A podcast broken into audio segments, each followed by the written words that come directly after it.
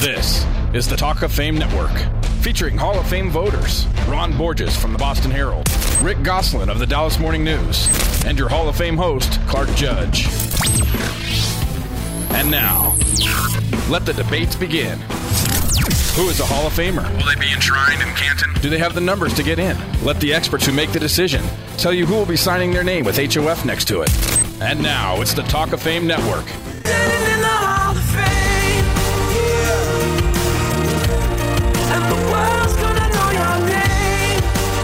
Welcome to another week of the Talk of Fame, only it's really not another week.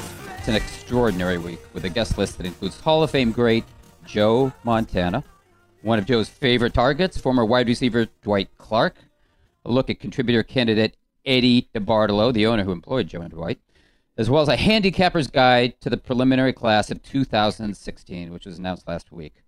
We're also going to talk about how Dallas, yes, Goose's Dallas Cowboys survive, or if they can survive, the lost quarterback Tony Romo. Your wife, former tight end Mark Bavaro, should be in the hall, and get the lowdown from author and Hall of Fame voter Gary Myers on his Brady versus Manning book, which was released earlier this week. But first, yeah, first, it's former 49ers owner Eddie DeBartolo and his chances of making the Hall in 2016. As you know, he was nominated by a subcommittee, the Hall's contributor committee, a five person panel, actually, that Goose and I were part of. We met in Canton last month. And Rick, I want you, if you can, first to just tell listeners what makes a contributor and what Eddie DeBartolo faces next. Okay, if you're not a player and not a coach, you are a contributor in the eyes of the Pro Football Hall of Fame. That would be owner, commissioner, general manager, referee, scout, trainer, ticket taker. This is where you fit in. Now, our committee uh, was allowed to nominate one candidate in 2015, and, and Eddie DeBartolo becomes that standalone candidate. He's not in competition with any players for a Boston Canton. It's either thumbs up and you're in, or thumbs down and you're not. There are 46 members of the selection committee, and a candidate needs at least 38 votes to get enshrined. Well, as you know, the contributor committee is, is new. I mean, we started it last year for the first time, and we merged with two of the best talent scouts in the game, and Ron Wolf and Bill Polian, both of whom have been on the show and are in the Hall of Fame. And Ron, I know we agree that probably uh, their selection would send the committee in a different direction. It did, uh, much to the displeasure of guys like uh, supporters of Bobby Beathard, Gil Brandt, Bucko Kilroy. So, as someone who wasn't part of the process, A, were you surprised with DeBartolo choice? And B, how would you assess his chances? Uh, I was not. I knew he had strong backing, both on the committee, uh, in the room, and, and in the on the larger group of voters. Actually, I was more surprised and somewhat elated, frankly, by the strong showing of my friend Bucko Kilroy, uh, who's as qualified as anyone on the list. He didn't make it, but uh, I thought that was a good sign for him. And you know, as for Eddie D, uh, I think it takes eight votes to block a guy. Uh, so with the baggage he'll be he'll be bringing to San Francisco, I think it's a bit of an uphill climb. You know, he had the salary cap penalties for cheating on the cap. He lost control of the team, and ultimately was banned from the league for bribing a governor in, in Louisiana. Although to be fair, uh, that's how they do business in Louisiana. So you know, you do business the way it's done.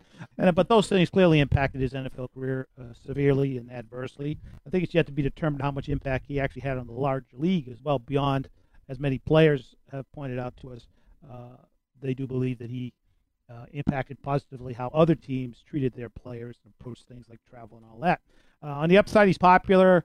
Uh, he's one of the most successful franchises in history, and I think he'll get some uh, quote unquote sympathy votes, uh, being with the Super Bowl being in San Francisco this year. But I still think he, has got a bit of an uphill run to make it. Well, I'm glad you mentioned that about uh, the game being in San Francisco because Goose, if you want to make an uphill climb or you have an uphill climb, what better place than San Francisco?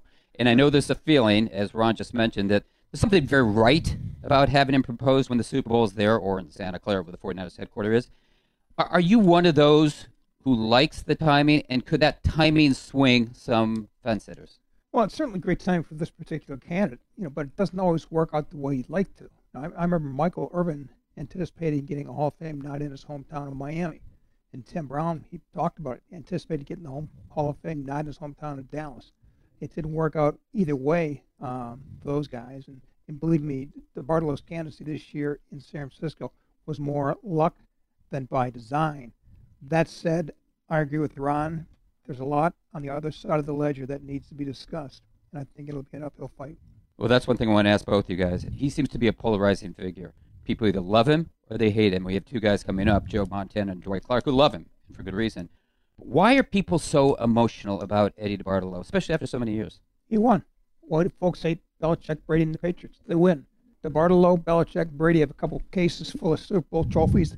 That makes folks a bit envious, a bit jealous, and a bit peeved that it's not their team benefiting from DeBartolo's ownership, Belichick's coaching, Brady's quarterbacking. Well, I would only say as an aside, Goose, that they hated Belichick in Cleveland when they weren't winning, so he's got it down to a science. But uh, uh, you know, as far as Eddie D goes, I think he is a polarizing guy. You know, some people look at him as a downright cheater. I know there's a number of owners that are not happy that he, that he came out of that committee.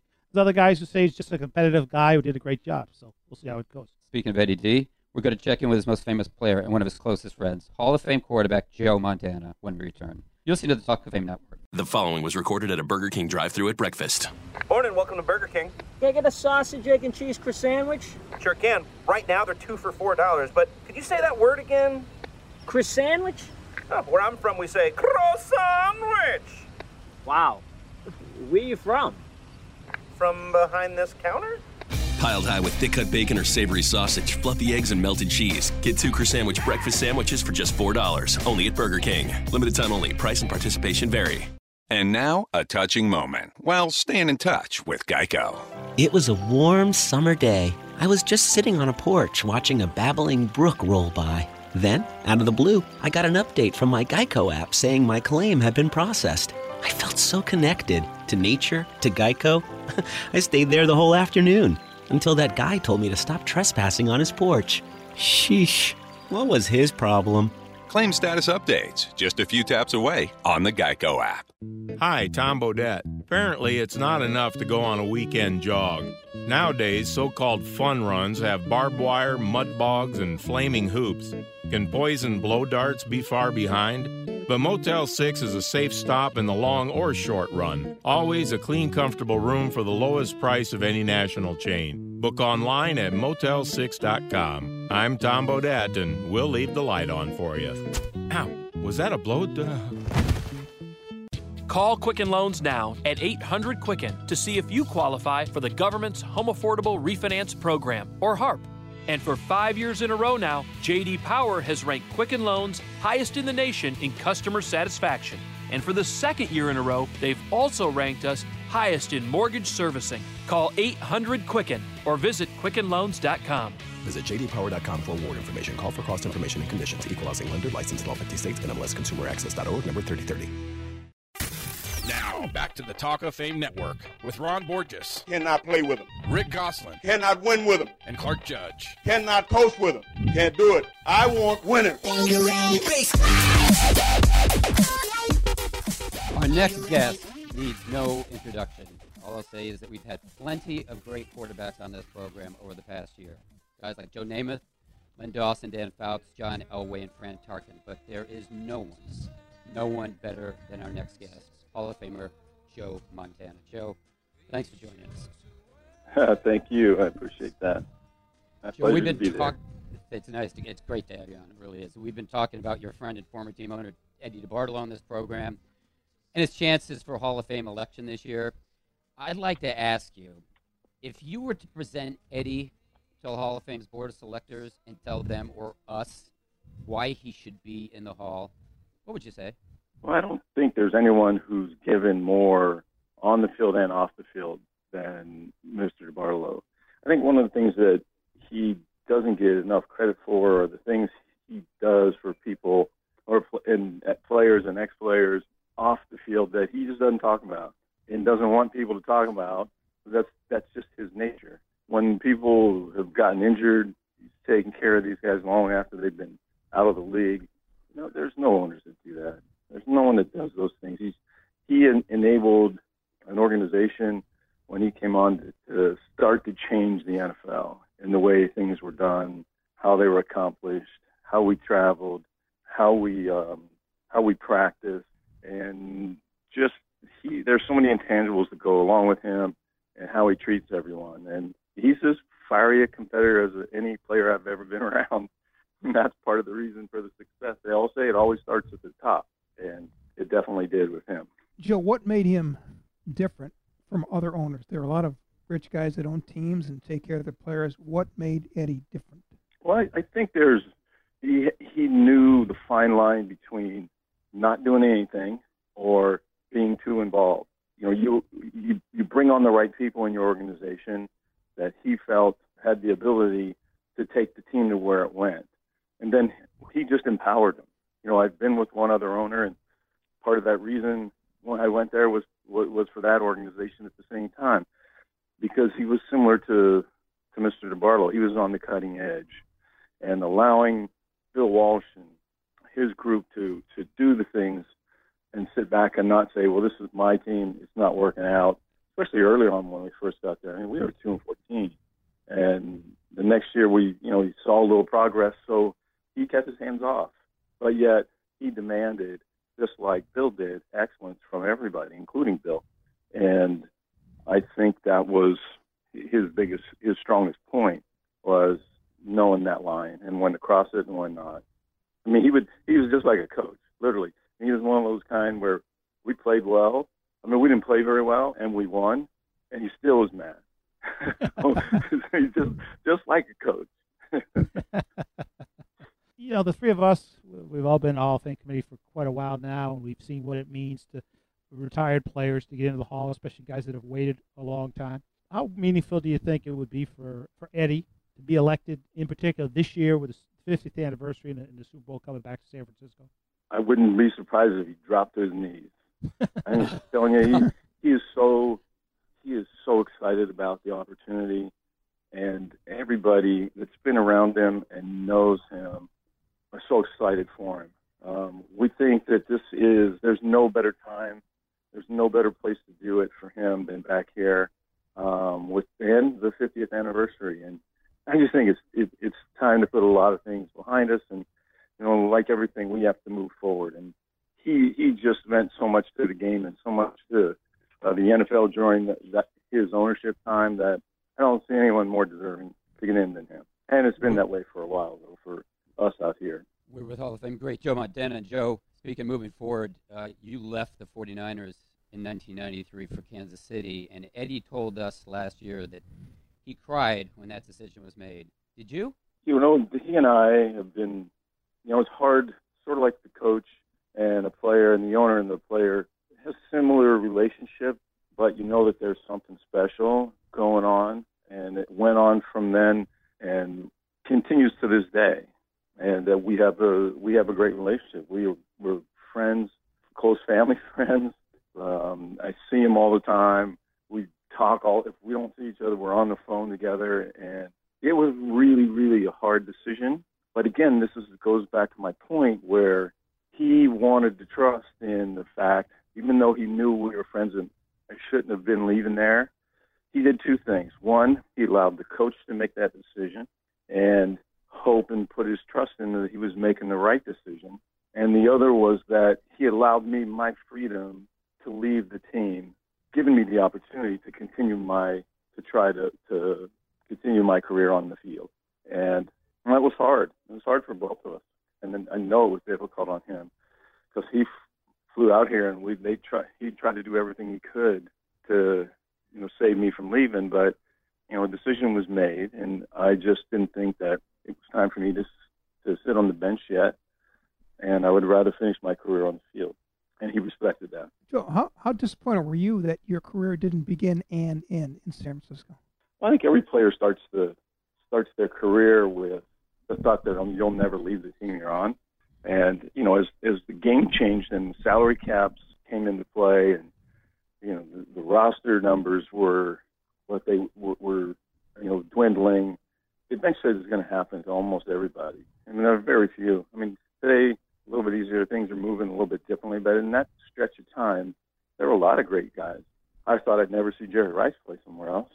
I mean, this is one of the greatest of all times to play his position. No one will ever. I don't see anyone touching his numbers, but yet he left. He had to go somewhere else. And, you know, you, you're disappointed, but you make the best of it. You move on. I went to another great place to play football with a great organization and, and great fans. So, did I want to go there?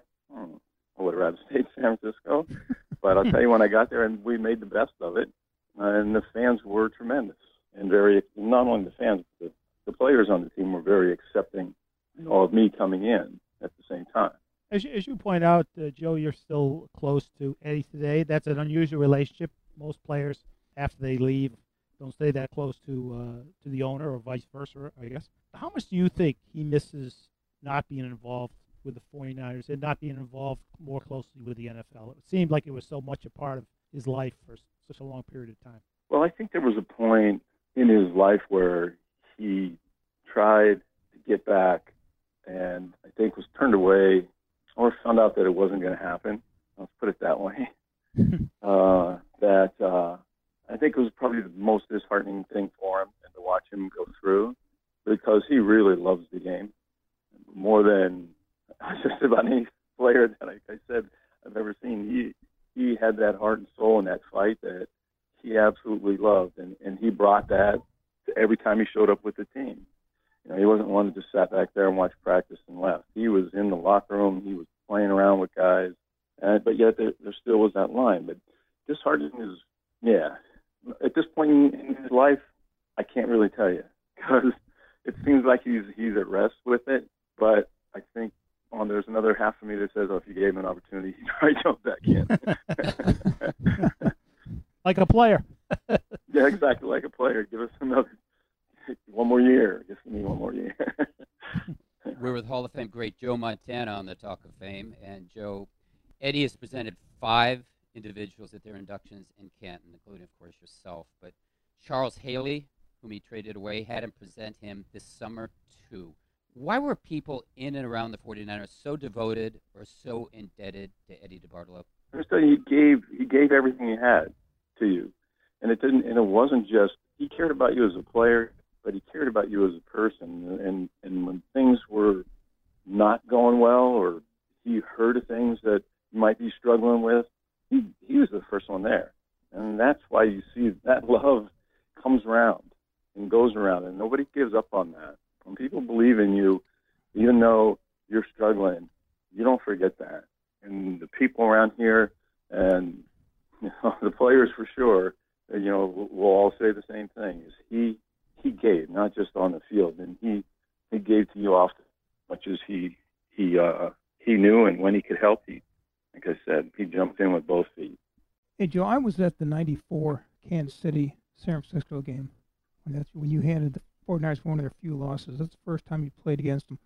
What were your emotions that day, and, and what do you think Eddie's emotions were that day? Well, Eddie's was probably torn.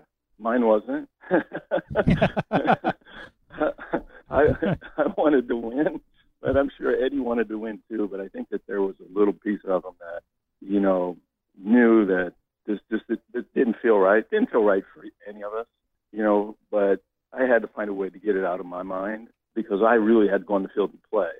And you know, Eddie just had to show up, and his team was going to play. But I had to mentally, I had to prepare myself a little differently because it was hard. I'm playing against guys that I I knew for and played side by side with for you know, a number of years. So I think it was a little more difficult on my side.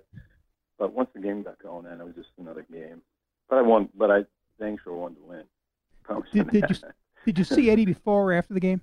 Um, well, I didn't see him before. I saw him after.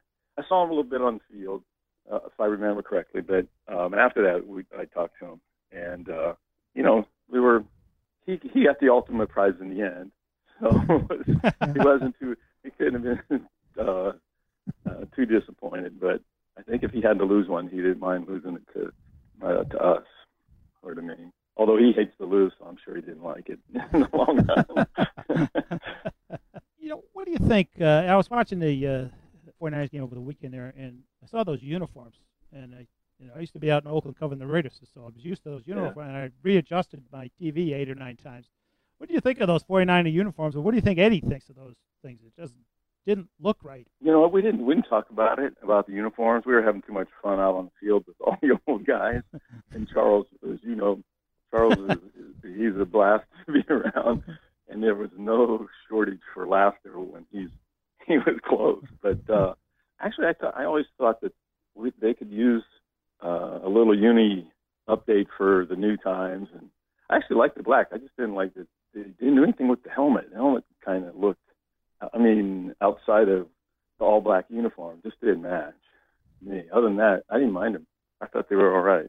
Kind of strange to see him in that uniform because I always said, well, this isn't right. We have throwback uniforms, and you got the Steelers wearing like bumblebee outfits, Green Bay's crazy, and said we look the same as we did way back then.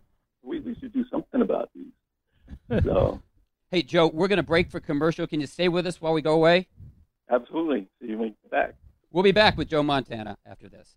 Hey, this is just a reminder the Talk of Him Network is brought to you by Grasshopper. As an entrepreneur, you're always on the go, so turn your mobile phone into a business phone system with Grasshopper, the entrepreneur's phone system. Get a local or toll free number or bring your own. And if you want to see how it works, log on to grasshopper.com. As an entrepreneur, you're always on the go. So turn your mobile phone into a business phone system with Grasshopper, the entrepreneur's phone system. Get a new business number or keep your current one. Sound professional with a main greeting and multiple extensions that forward callers to your mobile phone. You can even get voicemails transcribed. Join over 150,000 small businesses who stay connected with Grasshopper. See how it works at grasshopper.com, the entrepreneur's phone system. Hi, this is Lori Greiner. You've seen me on Shark Tank. I've developed, launched, and marketed over 400 products. Applying for a traditional loan is frustrating. There's paperwork, references, tax forms. You wait weeks for an answer, and you may not get the funds. There's a new way to get funding without the hassle. It's called Kabbage. That's Kabbage with a K. Here's how it works go to kabbage.com, fill out the online application. It takes minutes to complete, and you'll get a decision with none of the waiting. You could have immediate access to a line of credit of up to $100,000. No fees of any kind to set up your line, and you don't pay a cent until you take a loan. It's helpful for a business to have security and flexibility. Kabbage is A plus rated by the Better Business Bureau. It's provided funds to over 50,000 businesses and has been named one of Forbes' top 100 companies twice in a row.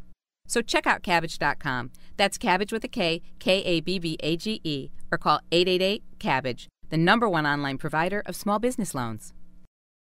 Baseball fans, be the MVP at Luxor Las Vegas. Get your Lux on at all star shows, including Fantasy, the strip's sexiest adult revue, Criss Angel Believe from Cirque du Soleil, and Carrot Top. Hit a home run with Mexican flavors that rock from TNT Tacos and Tequila, or cool brews and comfort food at Public House. LAX Nightclub helps you make all the right plays with the hottest dance music from resident DJs and live entertainment in a high energy atmosphere. To capture the biggest plays of the season, visit Luxor.com. Now, back to the Talk of Fame Network with Ron Borges, Rick Gosselin, and Clark Judge. Well, we're back with Hall of Fame quarterback Joe Montana. And Joe, when we last spoke, which is the previous segment, I was asking you about Eddie DeBartolo Jr., who's a candidate for the class of 2016 in the Pro Football Hall of Fame. I'd like to continue that conversation. Hey, Joe, do you have a Mr. D anecdote that you can share with us? Something that would uh, help our listeners understand why it means so much to you and others. A favorite story about Eddie D. Well, I, I'll, I'll give you the per- perfect example. We were just talking about this yesterday. The things he did to make it, he didn't have to do. He didn't have to spend any more money. But we were playing. I can't even remember what year it was. but we had a. We used to fly DC-8, and actually, I think it might have been the Super Bowl year because the plane broke down before our first away trip, and we got a DC-10. Now, it- it- DC-8 is a long, skinny thing. People probably don't even remember this thing, but there's not a whole lot of room, and you know, we were the most traveled team in the NFL almost every year because of, you know, Atlanta was in our division, New Orleans was in our division. So we were always on the road. And when you come back from the game, everybody's got, guys got IVs, ice packs, everything's trying to lay out, cramps, you know, it's trying to spread out. And while the DC-10 was, was, uh, a nice, even on the way there. And after the game, we had won. And Eddie came in the locker room. He was all excited, and everybody was excited to see him. But the whole locker room started chanting, DC 10, DC 10, and he couldn't do anything but laugh. And he said, "Okay, I'll make you, I'll make you a promise. You keep winning, and you can have the DC 10." Well, we went undefeated that year on the road, so we kept the DC 10. We're with Joe Montana on the Talk of Fame Network. And Joe, of all the Super Bowls you shared with Eddie, and there were four of them, which is the mm-hmm. one you cherish the most, and which was the one you think Eddie cherishes the most? they're also different. To cherish one of them is really hard.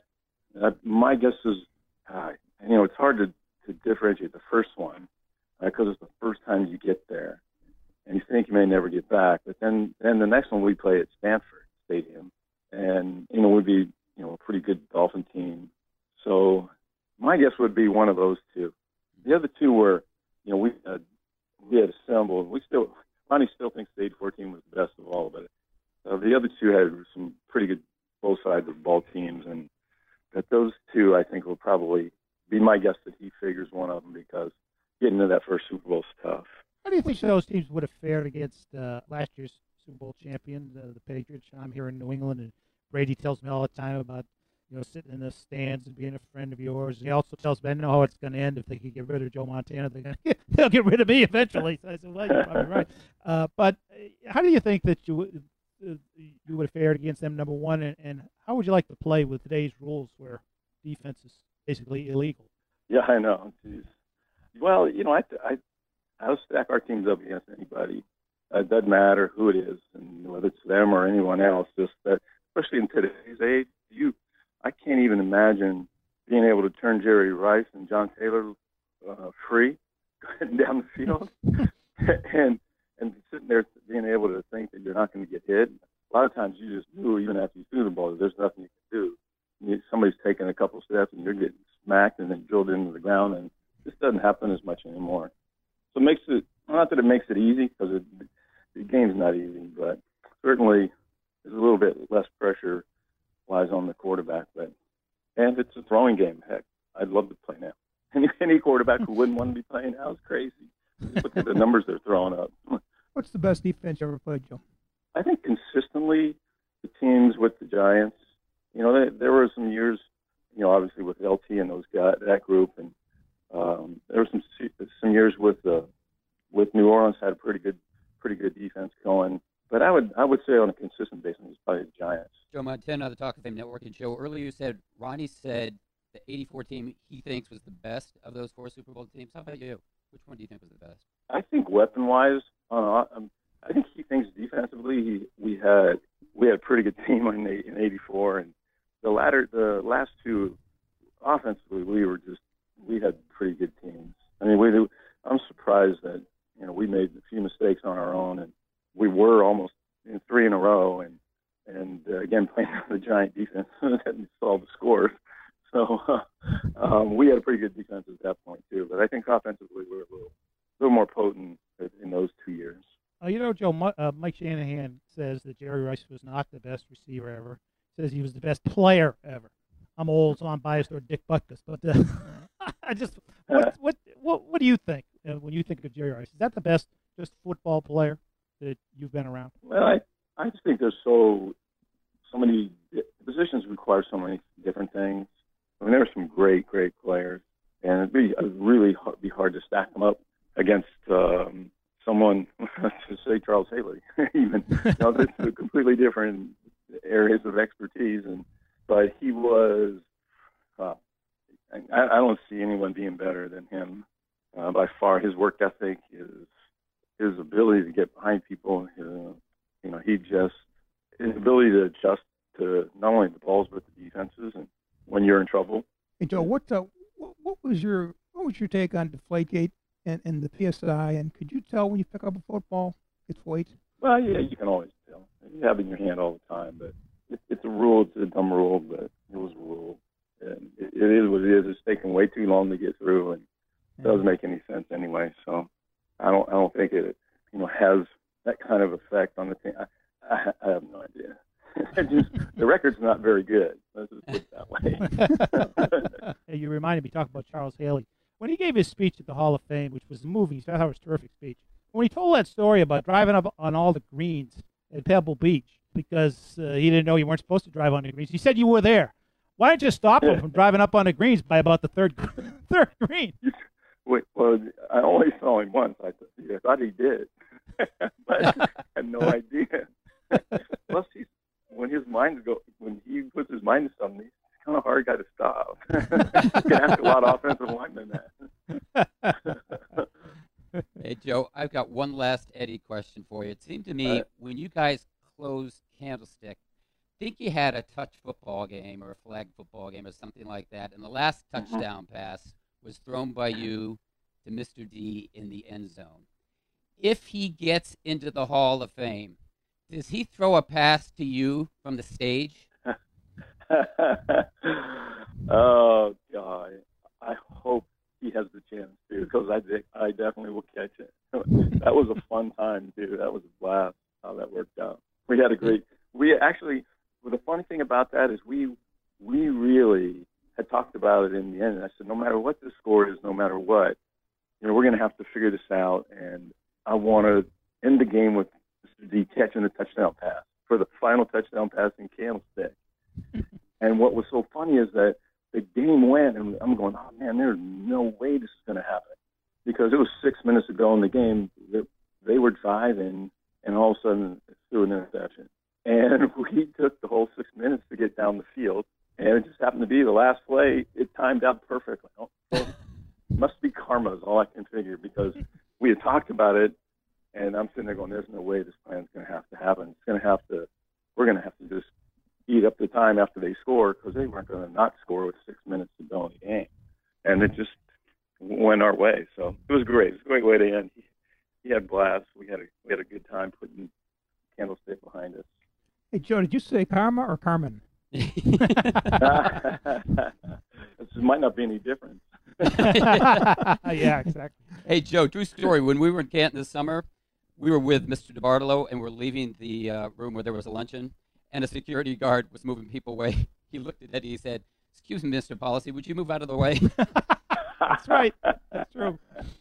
Uh, I can see that happening. he was not happy. oh, I'll bet not. I'll bet not. hey, hey, Joe. Thanks for the time. Really, thank you for You the bet. time. This has been a lot My of fun. It's been more than fun. It's been a privilege. Uh, thank you, guys. Thanks, Joe. Appreciate it. Well, that was Joe Montana, and that was a lot of fun. Having covered Eddie DeBartolo's 49ers for years and knowing Eddie as I do, guys, I, I think Joe's absolutely right. I think he would be overwhelmed with a place in the Pro Football Hall of Fame, and I know how much he misses the NFL. And to get in the Hall, I think would be a validation of everything Eddie believes he did right.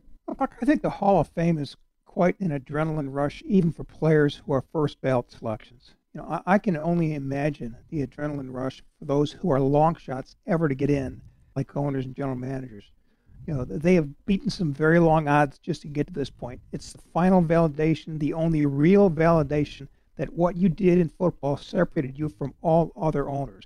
I think this will be one very powerful moment in the lifetime of Eddie DeBartolo Jr. Yeah, and I, and I think obviously the disappointment will be palpable. You know, if if he, for him he doesn't get in, as you guys know, we joke about it all the time. You know, one of us here was the first ballot Hall of Famer. That would be the Gooser, and one of us is the Harry Carson of writers. You know? So I mean, I, I know what that feels like to, to sit there and say, oh, ugh.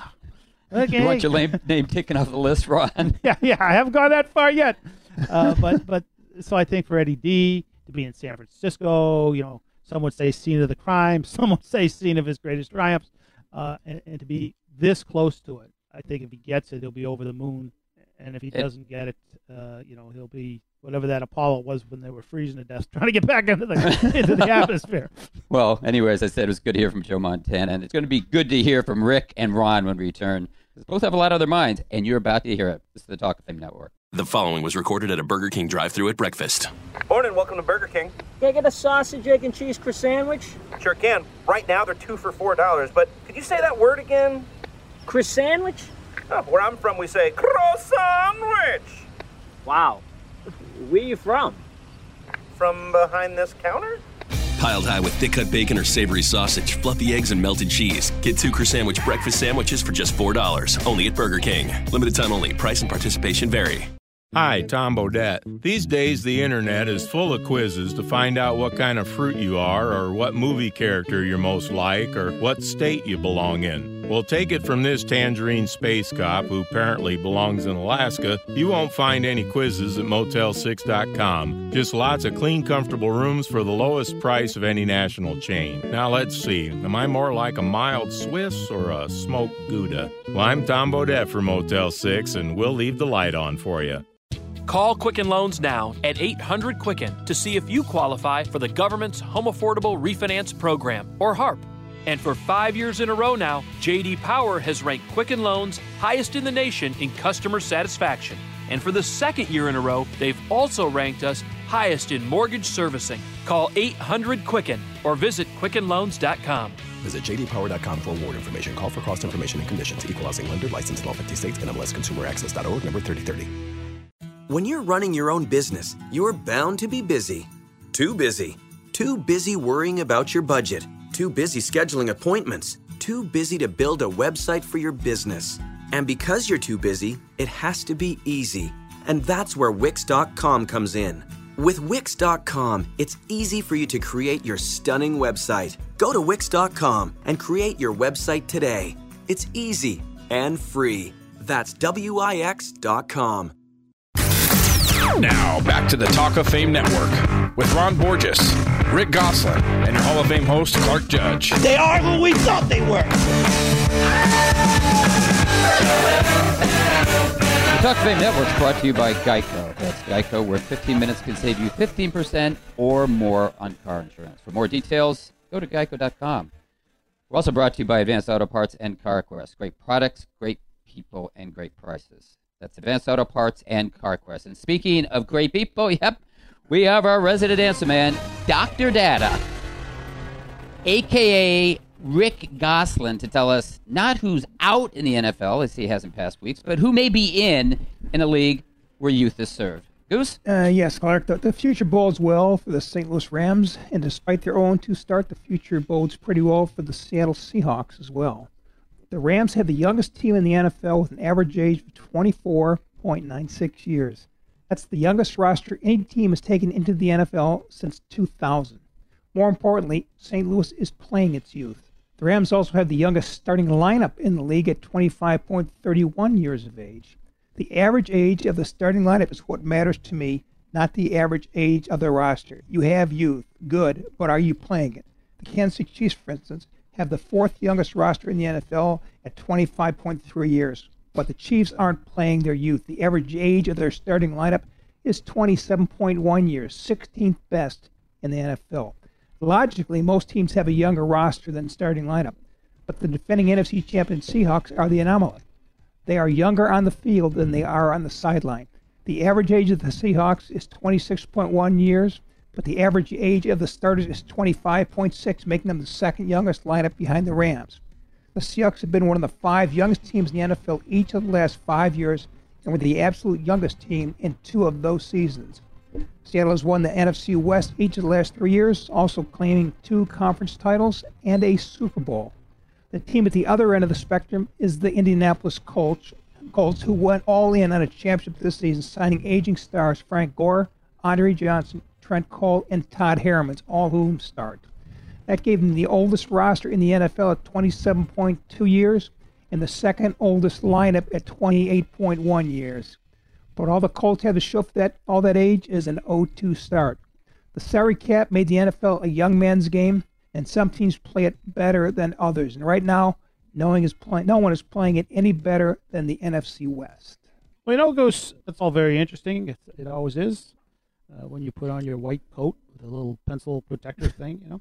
Uh, but you know, in pencils. Yeah, yeah, he had a few pencils and maybe a pen even. But in today's NFL, isn't it really all about the competence of your quarterback and the fatties in front of him, uh, rather than how many candles are on your birthday cakes? Uh, Jimmy Johnson taught me the value of youth in 1992 when he won his first Super Bowl in Dallas. Not only were the Cowboys the youngest team in the NFL, they were the healthiest. They lost only eight games by starters because of injuries that season. Older players tend to get hurt, and it takes them longer to get back in the field. If you have an older team, you're always rebuilding, retooling. Young teams allow you to stick with your core nucleus longer, so keep an eye on St. Louis and what the Rams are building. This could be a good team for a long time. Who's got a question for you here? I, I don't know if you know the answer, but uh, just wonder where New England stacks up in that group because that's a team that's always there at the finish line. I think Ron's got a good point. You know, their quarterback obviously isn't young; he's 38. So my question is, based on what Ron was saying earlier, isn't really quarterback where you have guys like Brady and Manning in a position or a position where actually you don't want age, or really where you do want experience? Oh, interesting enough, Mark. Even with a 38 year old Tom Brady, the Patriots still have the 12th youngest lineup in the NFL this season. Whoa. You keep a Brady, a Manning, and a Brees as long as you as long as they can throw the football, but you keep the cast around them young. And Belichick has become a master of that. Goose, thanks for the info. You know what? We're now going from the dock to the rock. As in rock your boat. It's Ron Borges, who this week tells us the former tight end Mark Bavaro, who actually remarkably was not an Oakland Raider, deserves more consideration from the Hall of Fame than he's gotten. Ron, Mark's on the preliminary list for the class of 2016. So let's hear what you got. Well, you should have been a Raider because you would have fit right in. But uh, you know, Mark Bavaro was an old school tight end. He was not a glorified wide receiver spread out the wide running deep post. He was an inline blocker and a receiver who worked in the heavy traffic in the middle of a defense. This guy craved contact the way bees crave honey. Few have ever done his job better or more violently uh, than Mark Bavaro. He was the fourth round draft choice of the Giants in 1985. Uh, he was a starter that season, and by his second year, he was all pro, something he would achieve twice. Uh, he also was already a legend known as Rambo because he said little and did much, usually violently. He took over the starting position when Zeke Mowatt was, was hurt and uh, didn't give it back until a degenerative knee injury forced him to take a year off to rehab after surgery in 1991. Uh, by then, his reputation had been made. According to Bill Belichick, Goose's great and good friend, he told me, I don't think Mark ever got the recognition that any of us, uh, any of us who coached him or played against him know he deserves. He was as good a player as we had on the Giants, and that includes a lot of good players. He said, I know every team we played, every time we played the Eagles, they played that over. Mark was out there on Reggie White. He blocked him without any help. He blocked Reggie White better than most tackles blocked him. There was not another tight end in the league who could have done that. In, in Belichick's opinion, quote, I think that alone should put him in the Hall of Fame. But the fact is, Mark Bavaro was more than a blocker. In his second season, he had 66 receptions, which was double that of the next highest receiver on the Giants.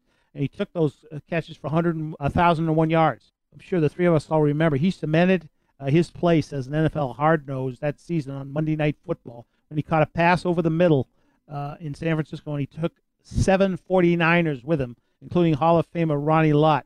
By the time they finally brought him down, he had lugged uh, Ronnie Lott on his back for 14 yards. After the game, Bill Walsh said Bavaro was the premier tight end in the league, and that was an opinion shared by many uh, until his knee, knee gave out after six years. At that point, uh, he still played in every game and starred in the uh, second of the Giants' two Super Bowl victories. He made two key third down catches in that 20 to 19 win over the Bills, and then was told that his career was over. Well, he played three more years. His career was not over, and although he ended up with 351 receptions, 4,733 yards, and 39 touchdowns that pale by today's standards, he played a position unknown to football today, and he played it better than most anybody. Ron, quickly, Mark Bavaro or Dave Casper? Well, I can I can uh, take the fifth on that because Casper's already in the Hall of Fame, so we don't have to vote for him. Uh, but I, I think Bavaro was was Bavaro was really up there with. Uh, he wasn't the receiver Casper was, but he's a much better blocker. That is the sound that the first half's coming to a close. So we'll go to the two-minute drill with me asking our producer Derek Burns, moving Rick and Ron along with a quick whistle. So let's get started. Derek, let's go. Who hits harder, J.J. Watt or Marco Rubio's aide? Watt, he could knock Donald Trump down. I'm not sure anyone in the Rubio camp can. My nine-year-old hits harder than Rich Beeson. Did you see that video? Jerry Jones says he was, quote, as low as a crippled cricket's ass, unquote, after the Tony Romo injury. How much lower can you get? Lower than gum on the bottom of a shoe? Uh, well, whale manure comes to mind. Jon Beason says Thursday night game shows the NFL, quote, really doesn't care, unquote, about players. What do you say? Less TV money, less salary for players. Does Jon Beason care about his paycheck? I say Jon Beason does not have CTE. They don't care until the tort attorneys show up. At the end of the year, what will we be saying about RG3? How did he start ahead of that Spartan for the last three years? oh, Lord save us. Good night, sweet prince. Parting is such sweet sorrow. Johnny Manziel or Merril Hoge? Manziel. His next player turned to TV. Hoge is yesterday's news. Manziel, he was right about Hoge tie knot. That thing is gigundas. Johnny Manziel or Josh McCown? Manziel, because he's done a better job putting the ball in the hands of Travis Benjamin. Manziel, McCown isn't even yesterday's news. He's no news. We're building a Hall of Fame for uniforms. So, what's your first entry? Packers. You guys know how much I love the color green. Ugh, God, this is simple. The silver and black attack. Dun, dun, dun, You're right. It is simple. Chargers powder blue. Which zero and two team is in the least trouble? The Colts. Any can run this race at its own pace. There's no one in the AFC South chasing them. The Bears. They're living up to preseason predictions. How do you explain Ndamukong Suh's uninspired play? He clearly misses the Motor City. Money Belt is weighing him down. Donald Trump says Joe Flacco is an elite quarterback. You agree? When you have a $120 million contract and a Super Bowl ring, that's lead in my book. If Trump said it, I disagree with it. What in the name of Hokie happened to the New Orleans Saints? They traded one of the NFL's most feared weapons, Jimmy Graham, to the Seahawks. I'd say they're in the gumbo, Clark. Who winds up with more touchdowns, Eli or Peyton Manning? Eli this season, Peyton in his career. Eli can't even remember what team he's on. The Pope is visiting the U.S., so what miracle should we pray for? The reduction of the preseason to two games. Two miracles. Rex Ryan never stops talking, and RG3 is struck dumb.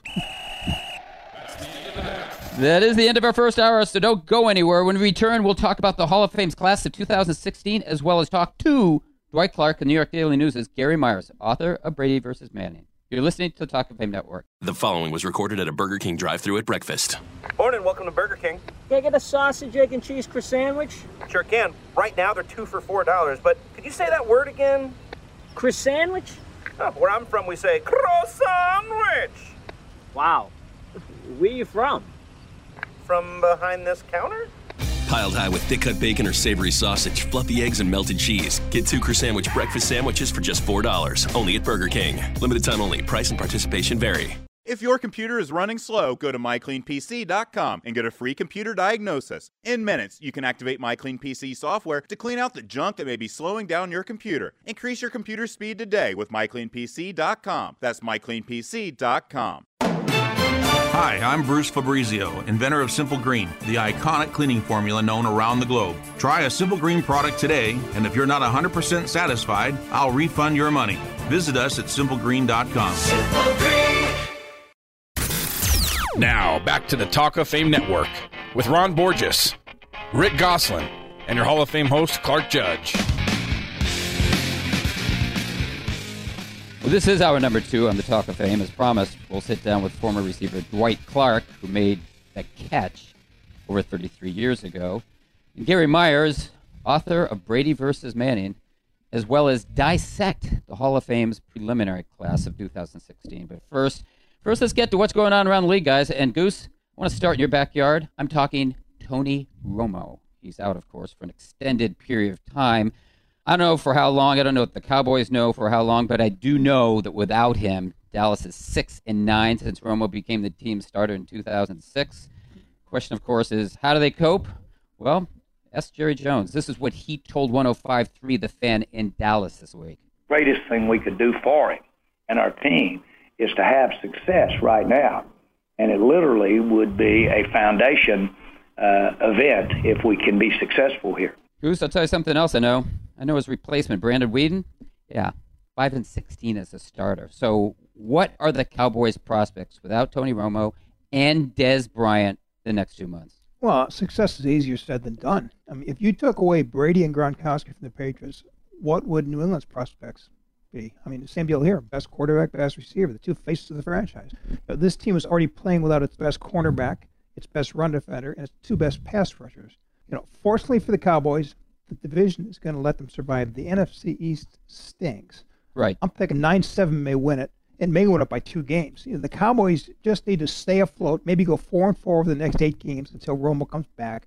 Then the division will still be theirs for the taking. Well, Goose, I, I heard Rodney Harrison, friend of the show, say the other night, just don't screw it up, Brandon. Would that be your message to him? Yeah, my message would be just hand the ball off, Brandon. Defense has carried the Cowboys in the first two weeks. Just don't give the defense bad field positions with interceptions. Well, you know, guys, I'm kind of a fount of positivity. I've always believed in positive of messages. Course. you know, of course. You, so you were quoting Bill Belichick earlier. yes, exactly. So don't, don't screw it up. I'm not there's the way to go, you know.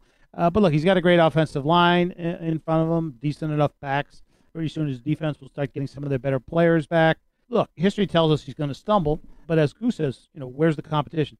I just Right. suggest that Dallas remind us all for the next five or six weeks what ball control, running football really is. Don't be a weenie, weedy.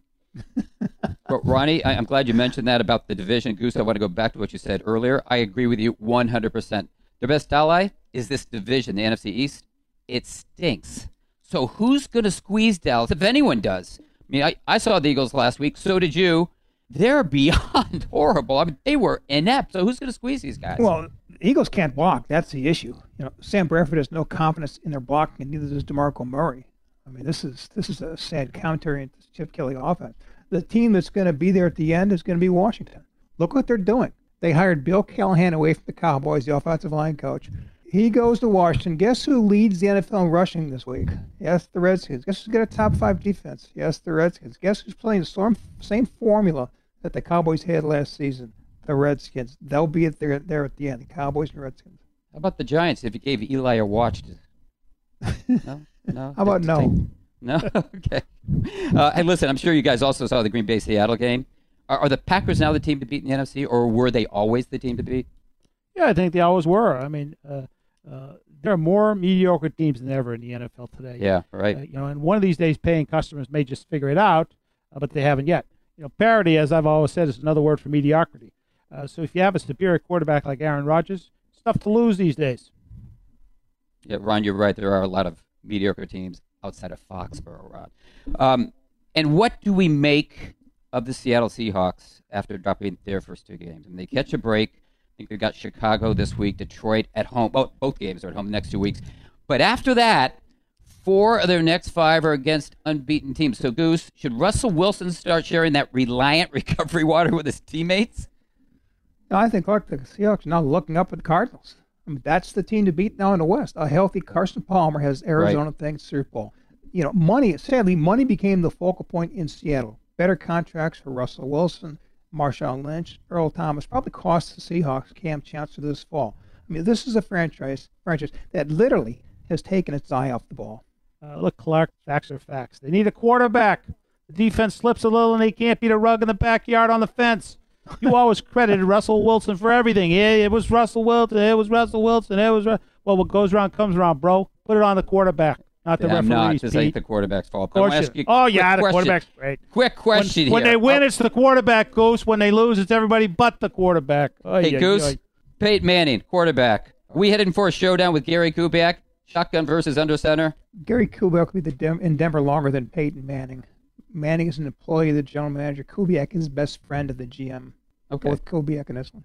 Okay, well, I'll tell you what my best friend is a break, and that's where we're going. Stay where you are. When we return, we'll be talking to former San Francisco star Dwight Clark. It's the Talk of Fame Network.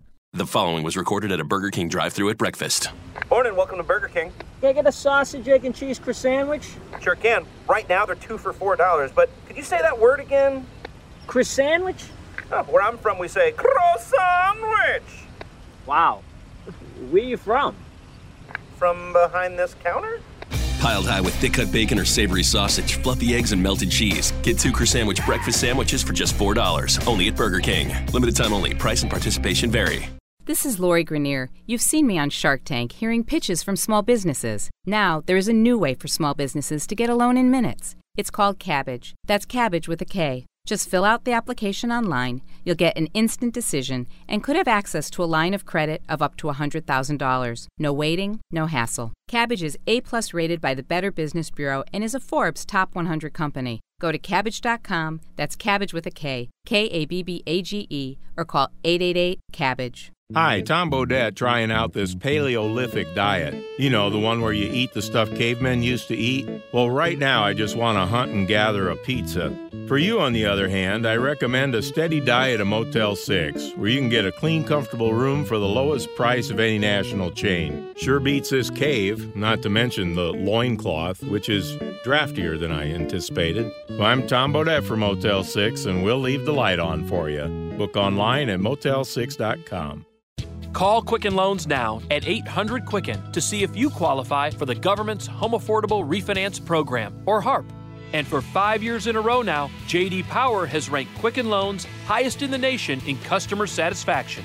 And for the second year in a row, they've also ranked us highest in mortgage servicing. Call 800 Quicken or visit QuickenLoans.com. Visit jdpower.com for award information. Call for cost information and conditions. Equalizing lender licensed in all 50 states. and NMLSConsumerAccess.org number 3030.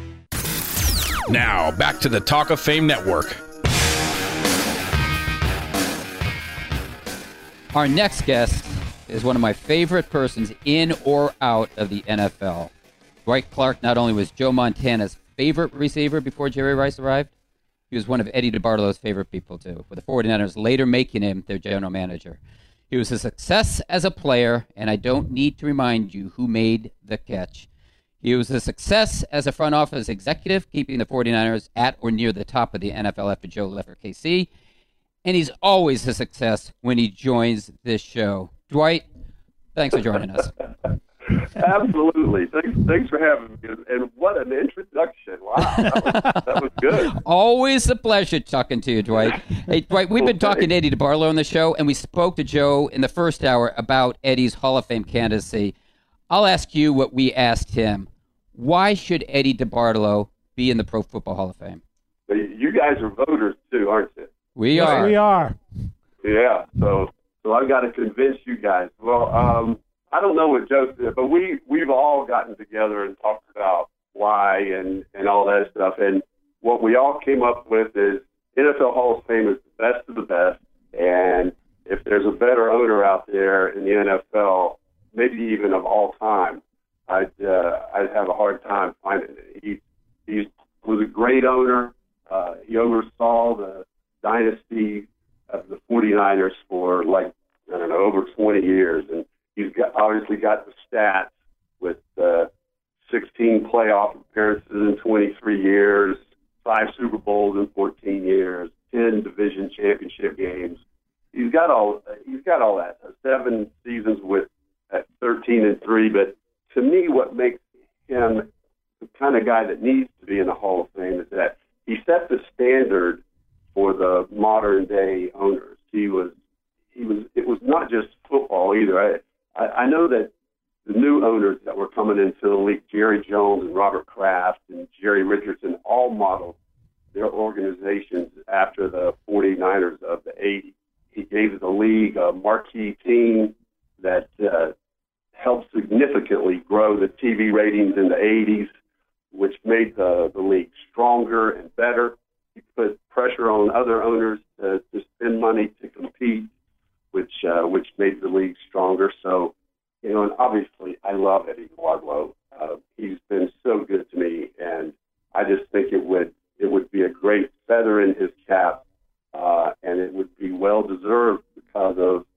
I know I know Bill had a lot to do with the success, but it was Eddie right there beside him, approving all those things that that uh, Bill wanted to do, and you know the fellowship coaches and the continued education.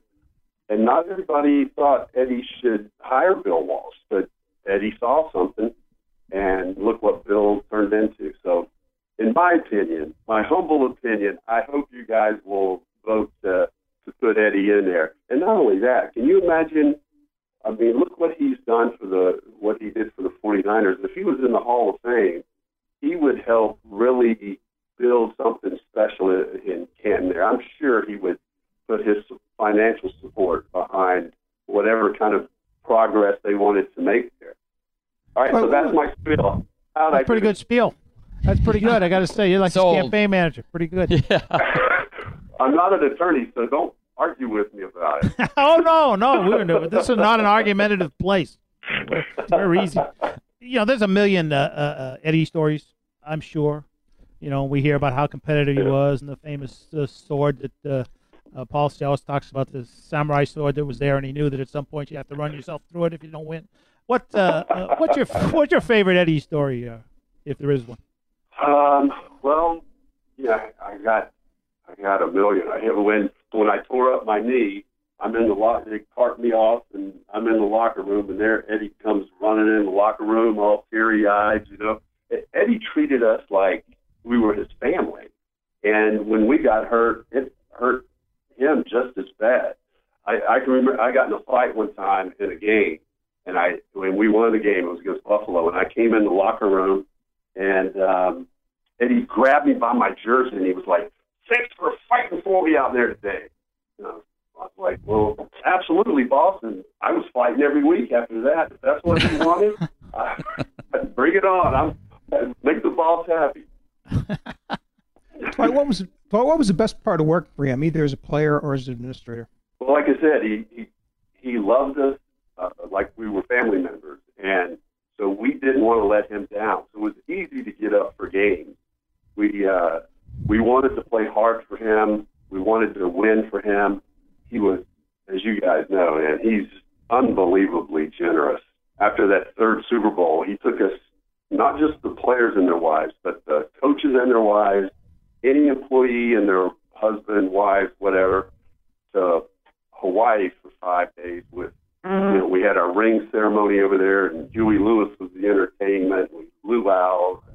It, it, it was ridiculous. You know, I mean, he just he's so appreciative of what that those teams were able to do in the '80s and early '90s, and he paid it back tenfold. I wish I'd been covering the team then, Dwight. I would have liked to have made that trip. Uh, we're with former 49er star Dwight Clark on the Talk of Fame. And Dwight, let's switch subjects here. We asked you what the best part of playing for Eddie was. Goose just asked you. I'm going to ask you, what was the best part of playing with Joe Montana? Wow! Well, Joe is, as you guys know, he's just a big kid. He just wants to compete and play the game and have fun, and and you knew he was always prepared.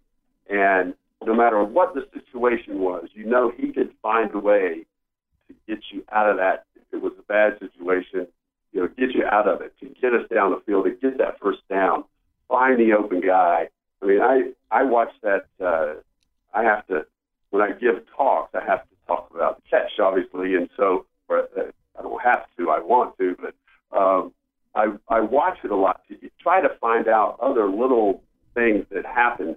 And when you watch that final drive, the way he picked people apart and found open guys and stuck the ball in little tight windows, his ability, uh, the way he prepared, um, and then just just being such a likable guy, it uh, it made you want to, you know, you, you couldn't wait to get on the field with him because you just knew he was going to make you better.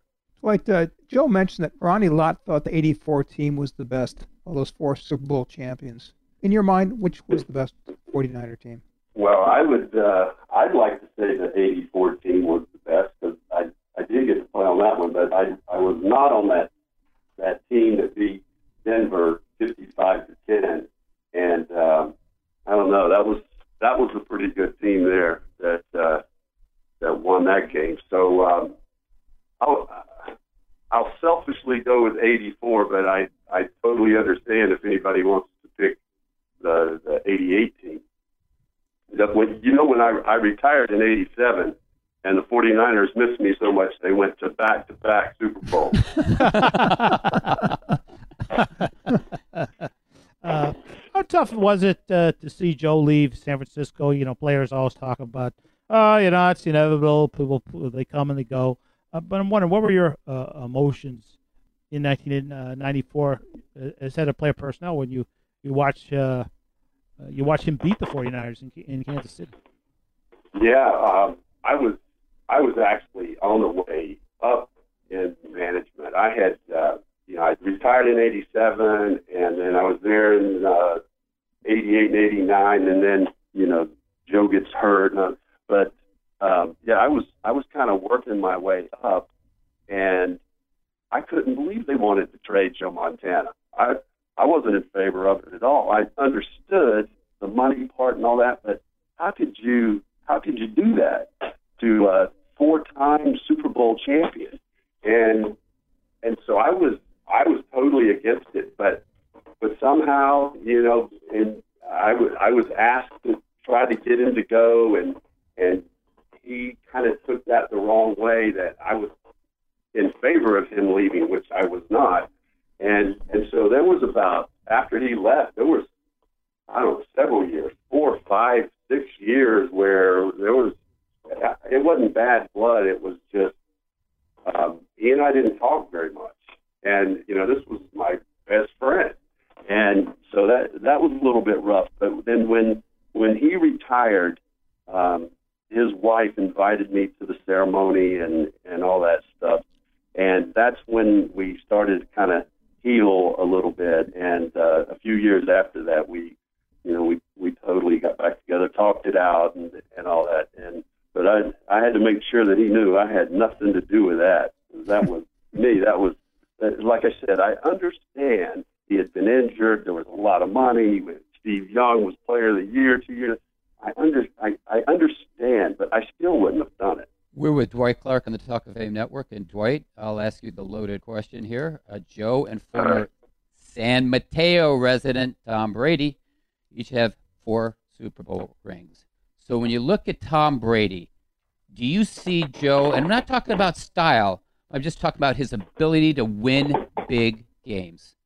Are we talking about the ball being deflated No. or red? No, let's not go there. Let's not go there. I'm talking about Yeah, let's go there. big Let's go there. games. oh man, um, I know, I know Brady gets compared to Joe constantly. Um, I haven't been in the huddle with. I do see some similarities out there on the field. Uh, I mean, Brady's a winner, and um, and and you know that's what Joe is. But I just, I, I mean, there. I don't know that. To me, Joe Montana is the greatest football player, not just quarterback. He's the greatest football player that ever played. 'Cause I was in the huddle with him. I've I've seen what he's done back there. You know, where he'd say, you know, if the defender's coming from your backside left, I'll hit you on the right side so you don't get turned into the tackle. And you know, I'm like, you can't do that with all that stuff going on back there. So you start paying attention to it, and he could hit numbers if he needed to. He he was just so accurate, and he had such presence out on the field, and um, he field vision was incredible, and he would he prepared. He would be the guy leaving at night. You know, back back in the day, we had that tape that you had to watch on the projector. He'd be leaving with you know five to ten tapes under his arm to go home and continue to study. He he was just he was a magical guy. He had great judgment, and yeah, I see some of those things in Tom Brady, but I I take Joe Montana ten out of ten times. Hey, Dwight, I'll tell you what I can see. I can see we're out of time, but it's always, always great to hear from you. And I'll tell you what, we'll look for you when we come out to Super Bowl 50. I'll be here, man. I'll be here, and you got my number now, so call me anytime. I'll I'll give you more Joe Montana and Eddie DeBartolo stories. Sounds That's good. the deal, Dwight. Thank you. Thank you. All right, guys.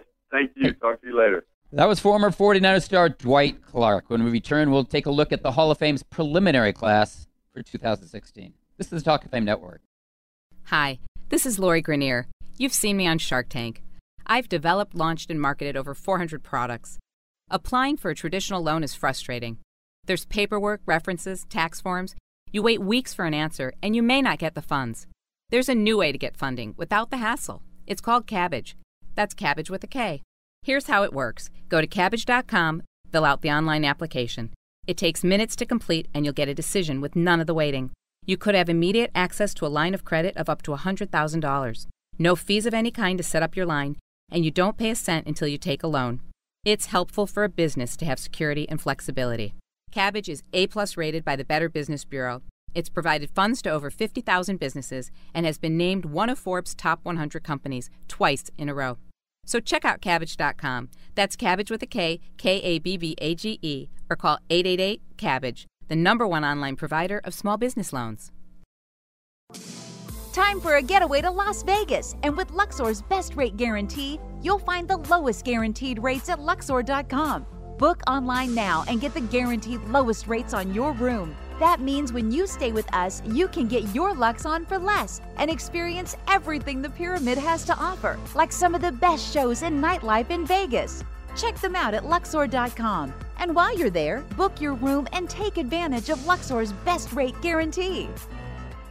If your computer is running slow, go to mycleanpc.com and get a free computer diagnosis. In minutes, you can activate MyCleanPC software to clean out the junk that may be slowing down your computer. Increase your computer speed today with mycleanpc.com. That's mycleanpc.com. Hi, I'm Bruce Fabrizio, inventor of Simple Green, the concentrated cleaner that's perfect for making your auto, RV, cycling, boating, and other sporting equipment look like new again. Visit us at simplegreen.com. Simple Green. Now, back to the Talk of Fame Network with Ron Borges, Rick Gosselin, and your Hall of Fame host, Clark Judge. They are who we thought they were. Talk of Fame Networks brought to you by Grasshopper. As an entrepreneur, you're always on the go. So turn your mobile phone into a business phone system with Grasshopper, the entrepreneur's phone system. Get a local or toll free number or bring your own. If you want to see how it works, just log on to grasshopper.com. Also a reminder the Talk of Fame is brought to you by Geico. That's Geico, where 15 minutes can save you 15% or more on car insurance. For more details, go to geico.com. Guys, I'm sure you caught it, uh, but Al LoCasale, who was once Al Davis's right hand man with the Raiders, he passed away this week at the age of 82. He was smart, he was crusty, and he was highly protective of the Raiders' image. And Ron, I know you were close to him when you covered the Oakland Raiders.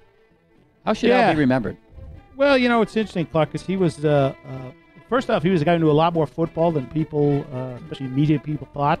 You know, he was a former coach at Penn and at, at USC. Uh, uh, he also was Al's fall guy. You know, uh, uh, one of the things they used to do there was he would have LoCasale negotiate with guys that are holding out, you know, Stabler, Casper, whatever. And, and then and he would tell LoCasale, you know, "Yeah, yeah, we're not giving him this or we're not giving him that. So I would be this crusty, hard guy. Uh, and then after about two weeks go by, Davis would call the player up. And he'd go, What is the problem here? Guy said, Well, you know, LoCasale says, What is he talking about? 10,000 ducks, 50. Ah, these guys, you know. And Al Davis would be the hero, and Local South would be the worst guy in the world, you know. The, it was typical Davis. I'll tell you another story about him that I think uh, uh, uh, Goose in particular will like.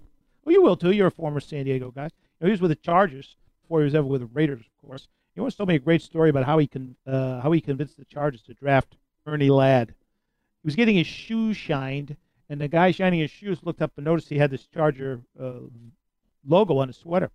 So he told him, "You work for the Chargers?" He said, "Yeah." He said, "Yeah, I just had some guy from the NFL here. You know, I was working on his boots, and he kept telling me about this guy they wanted to draft this year, Ernie Ladd. Ernie Ladd He said he's going to be a great player, Ernie Ladd." Uh, LoCasale said he had no idea who Ernie Ladd was, but he- was convinced enough that whoever this executive was, he must know something. So he convinced the Chargers to to draft Ernie Ladd. Of course, turned out to be a guy who terrorized quarterbacks for many years for the for the Chargers. So uh, House was always looking for a, for an edge. Or he got it with Ernie Ladd. Uh, anyway, did. Al LoCasale, gone too soon at the age of 82. Uh, I mentioned earlier that we're going to dissect the introductory class, or the preliminary class of 2016 for the Pro Football Hall of Fame, and that's what we're going to do now. Uh, I broke down our website, talkfamenetwork.com, a week ago, and I want to hear what you guys have to say now. We have 108 candidates. There's one slam dunk there. It's Brett Favre. Several close calls from last year. I think of Kevin Greene, for instance, Marvin Harrison, Orlando Pace. We cut that class to the semifinal class of 25 in November. And guys, I may ask you to try to get in that neighborhood now. First of all, aside from Favre, whom do you like among the first year nominees? None of them. I'm, I'm of the belief. I'm of the belief there are first ballot Hall of Famers and there are Hall of Famers. You can count the first ballot guys in history on a couple of hands. Brett Favre is among them. No one else on this list of first timers is.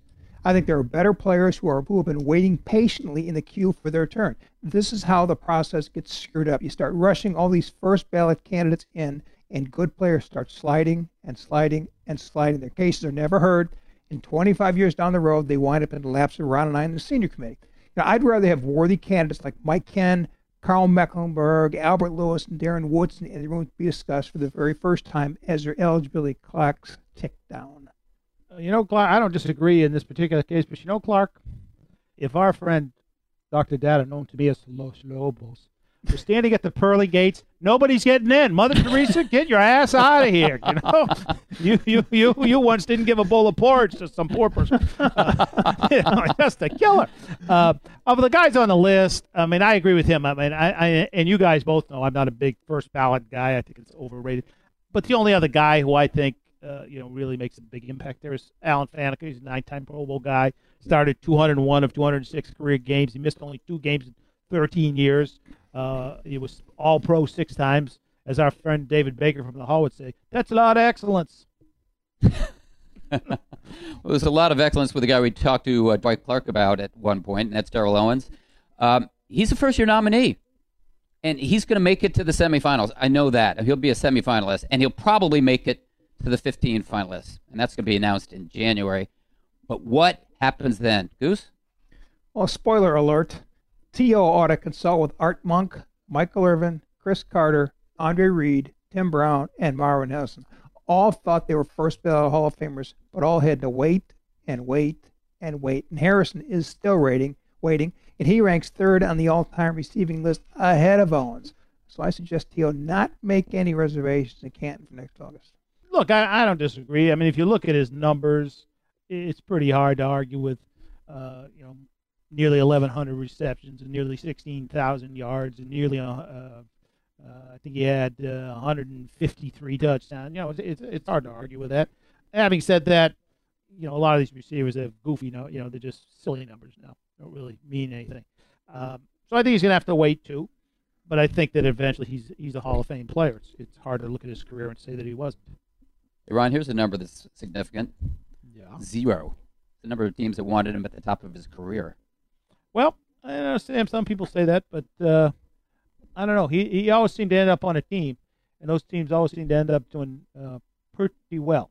Uh, you know, you're talking about a guy averaging nearly 15 yards a catch. I mean, he just was a great player. Like he's not a great teammate, not a great guy, but you know, this is not the hall of great people because if it was, half of them that are in there wouldn't be in there. And we may have to stop the clock on him too, because word is he's contacted the Cowboys. He wants them to sign him. Well, there we, we go. We may this Oh, week. We you may have to push that clock back five years now, LTO. hey guys, give me a dark horse who could slip into the final 25. A guy we wouldn't suspect, but a guy who may slip into the final 25. Goose. No, I, I, I wouldn't mind seeing Joe Jacoby, all decade tackle from the 80s. He's in his 17th year. I mean, he's run out of time. I I would love to see him get in the room for the first time. Uh, I think Fred Smerlas. You know, if you look at his again, if you look at his career, um, this is a guy Dick Vermeil once asked Chuck Knox if he could send an assistant coach up to their practices to watch how Smerlas uh, played his techniques, and they let him. That would never happen today, but I think you're talking about a, a, a great but forgotten player. Well, there you go. It's a call for our Hall of Fame finalist, Ron Borges, with his weekly Borges or Bogus. That's right, Ronnie. What do you got for us this week? Well, guys, you know, uh, although it doesn't happen very often these days, sometimes coaches tell the truth. Sunday was one of those times. Cleveland Browns quarterback Johnny Manziel just eluded the pass rusher Brian uh, Orakpo, rolled to his left, stopped dead in his tracks, and fired across the field uh, to his right uh, to wide receiver Travis Brown for a stunning touchdown pass. When he did, according to the uh, Browns head coach Mike Pettine, offensive coordinator quarterback coach John DeFilippo said in the coach's headphones, "Coaching's overrated." Well, to me, that's not Bogus. It's a fact. That's not to say coaching is is insignificant. It's particularly important in the NFL, where coaches have far more command of the game uh, once it begins than any other sport. But the growing notion that you can coach a bag of doorknobs into an NFL winner is, was, and always will be Bogus. While coaches can certainly be a great help to a player, great players make great coaches, not the other way around. As Chuck Fairbanks used to say to me all the time, not about the X's and O's, it's about the Jimmies and Joes. Uh, in the Cleveland, it's about the Johnnies, or at least one Johnny. Uh, because of how he played Sunday, a quarterback controversy is now brewing in Cleveland. Pettine was asked if Manziel would continue to start once Josh McCown was healthy. He hedged. To me, that's Bogus. Manziel may not be ready for prime time. McCown long ago proved he's an understudy. And if Pettine doesn't know that his head coaching career will soon need an undertaker.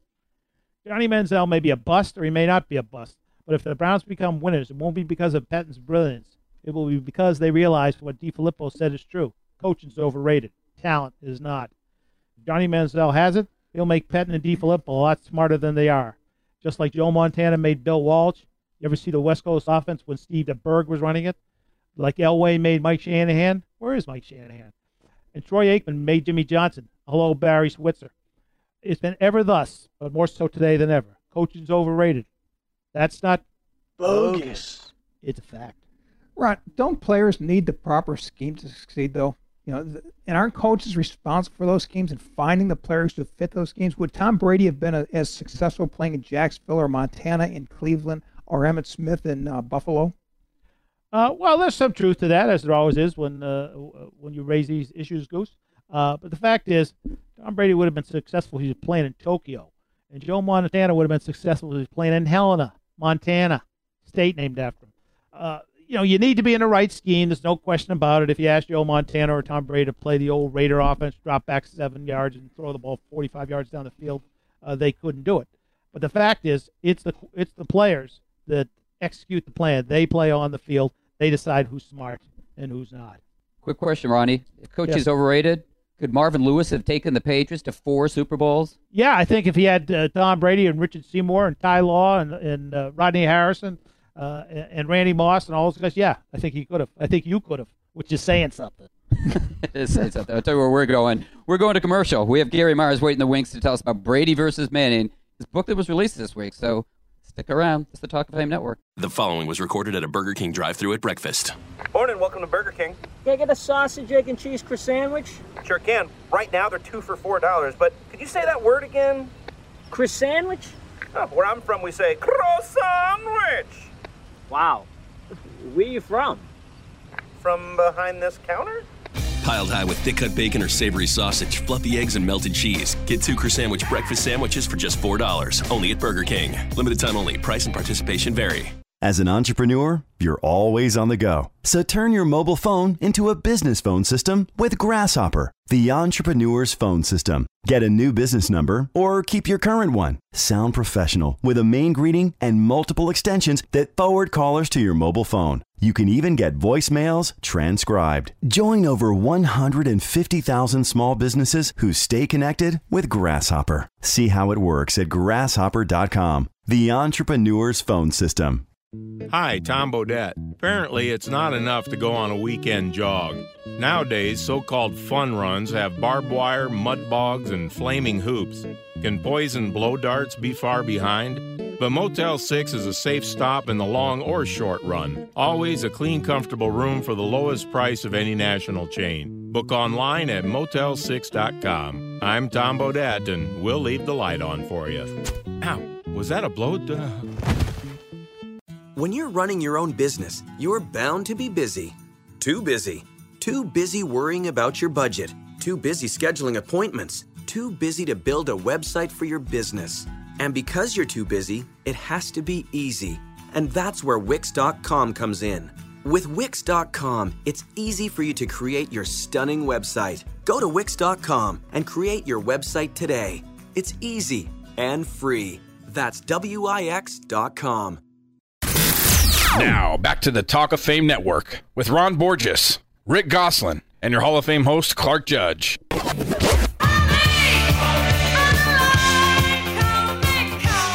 Talk of Fame is brought to you by Advanced Auto Parts and CarQuest. Great products, great people, and great prices. And speaking of great people, we have one of our Hall of Fame selectors. The New York Daily News' is Gary Myers on the line. Now, Gary wrote the Brady versus Manning book that was released this week and that has gotten a ton of press, and rightly so. Gary, you're on with Clark, Rick, and Ron, and thanks for joining us. It's my pleasure, guys. How you doing this afternoon? Great. Very good. Hey, Gary, listen, first question. I love the idea of this book because I've been arguing Brady versus Manning for years. How did you get this thing off the ground, especially with two quarterbacks who really can be difficult to pin down? Well, Clark, um, I, I came up with the idea because I wanted to find something that defined uh, this era of the NFL, which, as everybody knows, has been the most profitable time, you know, in sports history. And um, I was just thinking of, you know, what are what are we going to remember about the last 15 or 20 years?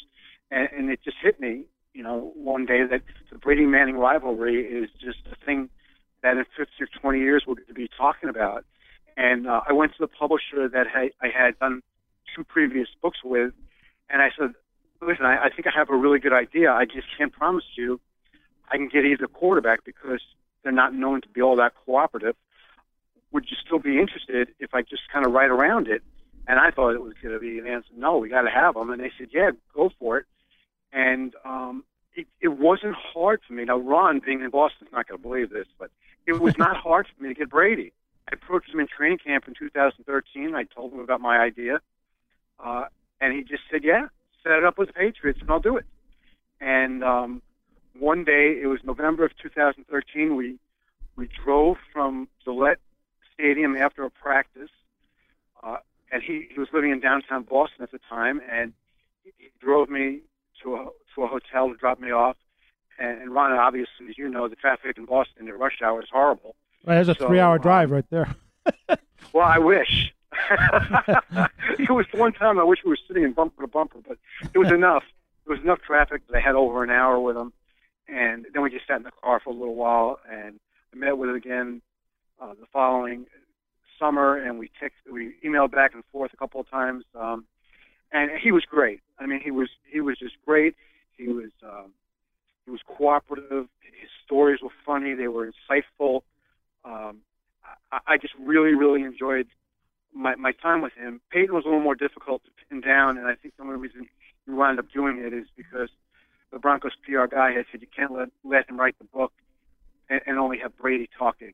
And um, so I went out to Denver and I got uh, I got Peyton at their facility for not as much time, and uh, but he you know whenever you get Peyton, yes, for one question he can go for seven minutes. So he was very good also, and um, and I talked to a million people around them, and I, I think I put together, you know, a pretty, pretty good look at, at their rivalry, and surprisingly, a very good friendship.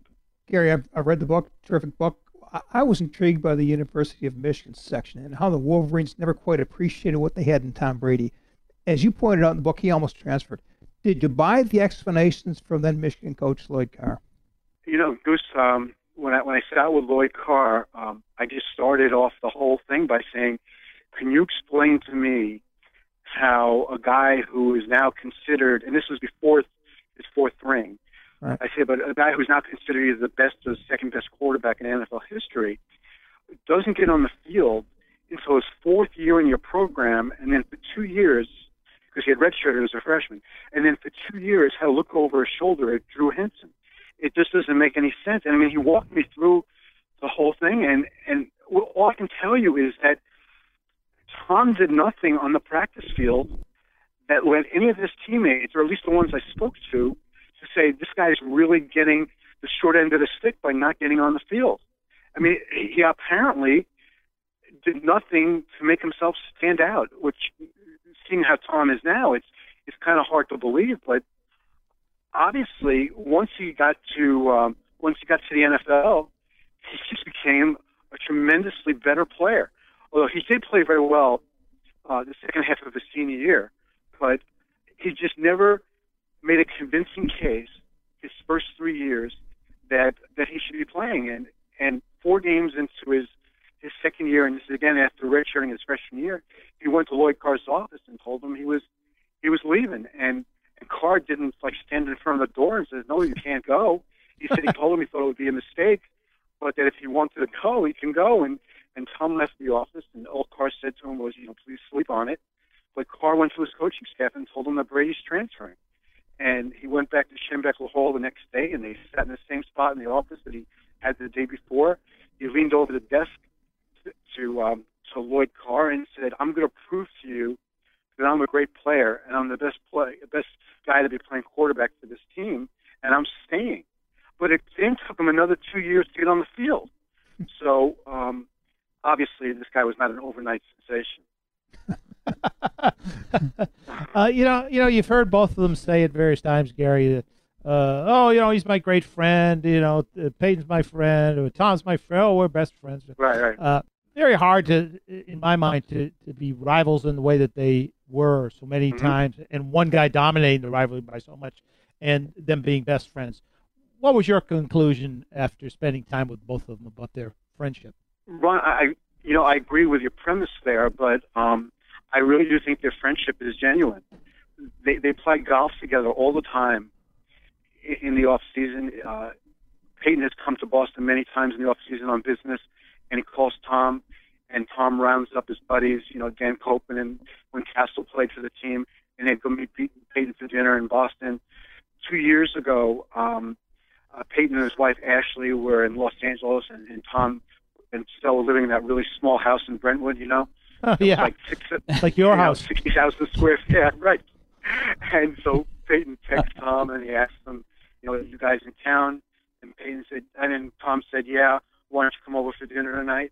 So, um, you know, Peyton and his wife joined Tom and Gisele for dinner, and um, the guys talked football for a while, little while while Gisele's uh, kitchen helper was preparing dinner, and then they sat around the table for three or four hours, uh, just the four of them. And I tell you what, if I was able to stick my tape recorder in the middle of that dinner table that night, I would have had three quarters of my book written. But um, I, I, I would have, I would have loved to have been there. But uh, they, they are friends. I mean, I understand that when guys are rivals, it, it's tough to be friendly. But you know, Magic and Bird, uh, you know, from what I've read and seen, um, seem to be pretty good friends. And and I, I genuinely think that that Tom and, and Peyton are friends. And you know, I've been getting a lot of people on Twitter today saying, "Oh, you're right about how you know the real rivalry is Eli because he beat Brady twice in the Super Bowl." Well, it's almost like Eli did Peyton's dirty work for him by beating Brady twice, but the real rivalry is between Peyton and and Tom, and Eli's kind of a peripheral part of, of this story. Hey, Gary, that's a signal we've got to go, but thanks so much for joining us and best of luck with your book. Well, thanks for having me on, guys. Take care. Thanks, Gary. Thanks, Gary. That was Gary Myers, Hall of Fame selector and author of Brady versus Manning, which hits stores this week. And Buy this, it. well, this is the two minute drill where I'm asking the questions and we are running out of time. So, Derek, let's get to it. How do the Colts fix out of control beard, Andrew Luck? One more loss ought to do it. Bad beard, bad vibes. Get rid of it. Find him Sal, the offensive left tackle, and Sal, the barber. Any message for Rex next time he faces Tom Brady? Don't let the Patriots bus into the stadium. How about this? Score nine more points and commit 14 fewer penalties. Goose, as you know, Texas Governor Greg Abbott, yes, Greg Abbott wants the Cowboys to sign Tim Tebow. Does that get your vote? Well, Greg's looking in the wrong direction in the great state of Texas. You got to be looking south to the Texans. Have them sign Tebow. Sign him to do what? Run Rick Perry's presidential campaign? I guess not. Chip Kelly remains confident in Sam Bradford. Do you? I have more confidence in Sam Bradford than I do the Philadelphia offensive line. They can't block a three-man rush involving us. And I have more confidence in that offensive line than I do in Chip Kelly, which shows you the depth of the problem. Speaking of that line, any career advice for DeMarco Murray? Next time you make a decision, money shouldn't be the bottom line. There's a song that describes it all for him. Take the money and run. Jay Cutler has some time off, so how should he spend it? Go to the United Center watch the Blackhawks. See what a championship team looks like. Well, he could do that, or he could take a Dale Carnegie course. Oakland Raiders, buying or selling? Buying. And Derek Carr, they have a potential franchise quarterback. That's where it all starts on Sundays. Put the kids' college fund on it, boys. The Raiders are back. What will it take for Jimmy Graham to find happiness in Seattle? A straight Drew Brees for Russell Wilson player swap. That's easy. Start catching some fish at Pike's Place Fish Market.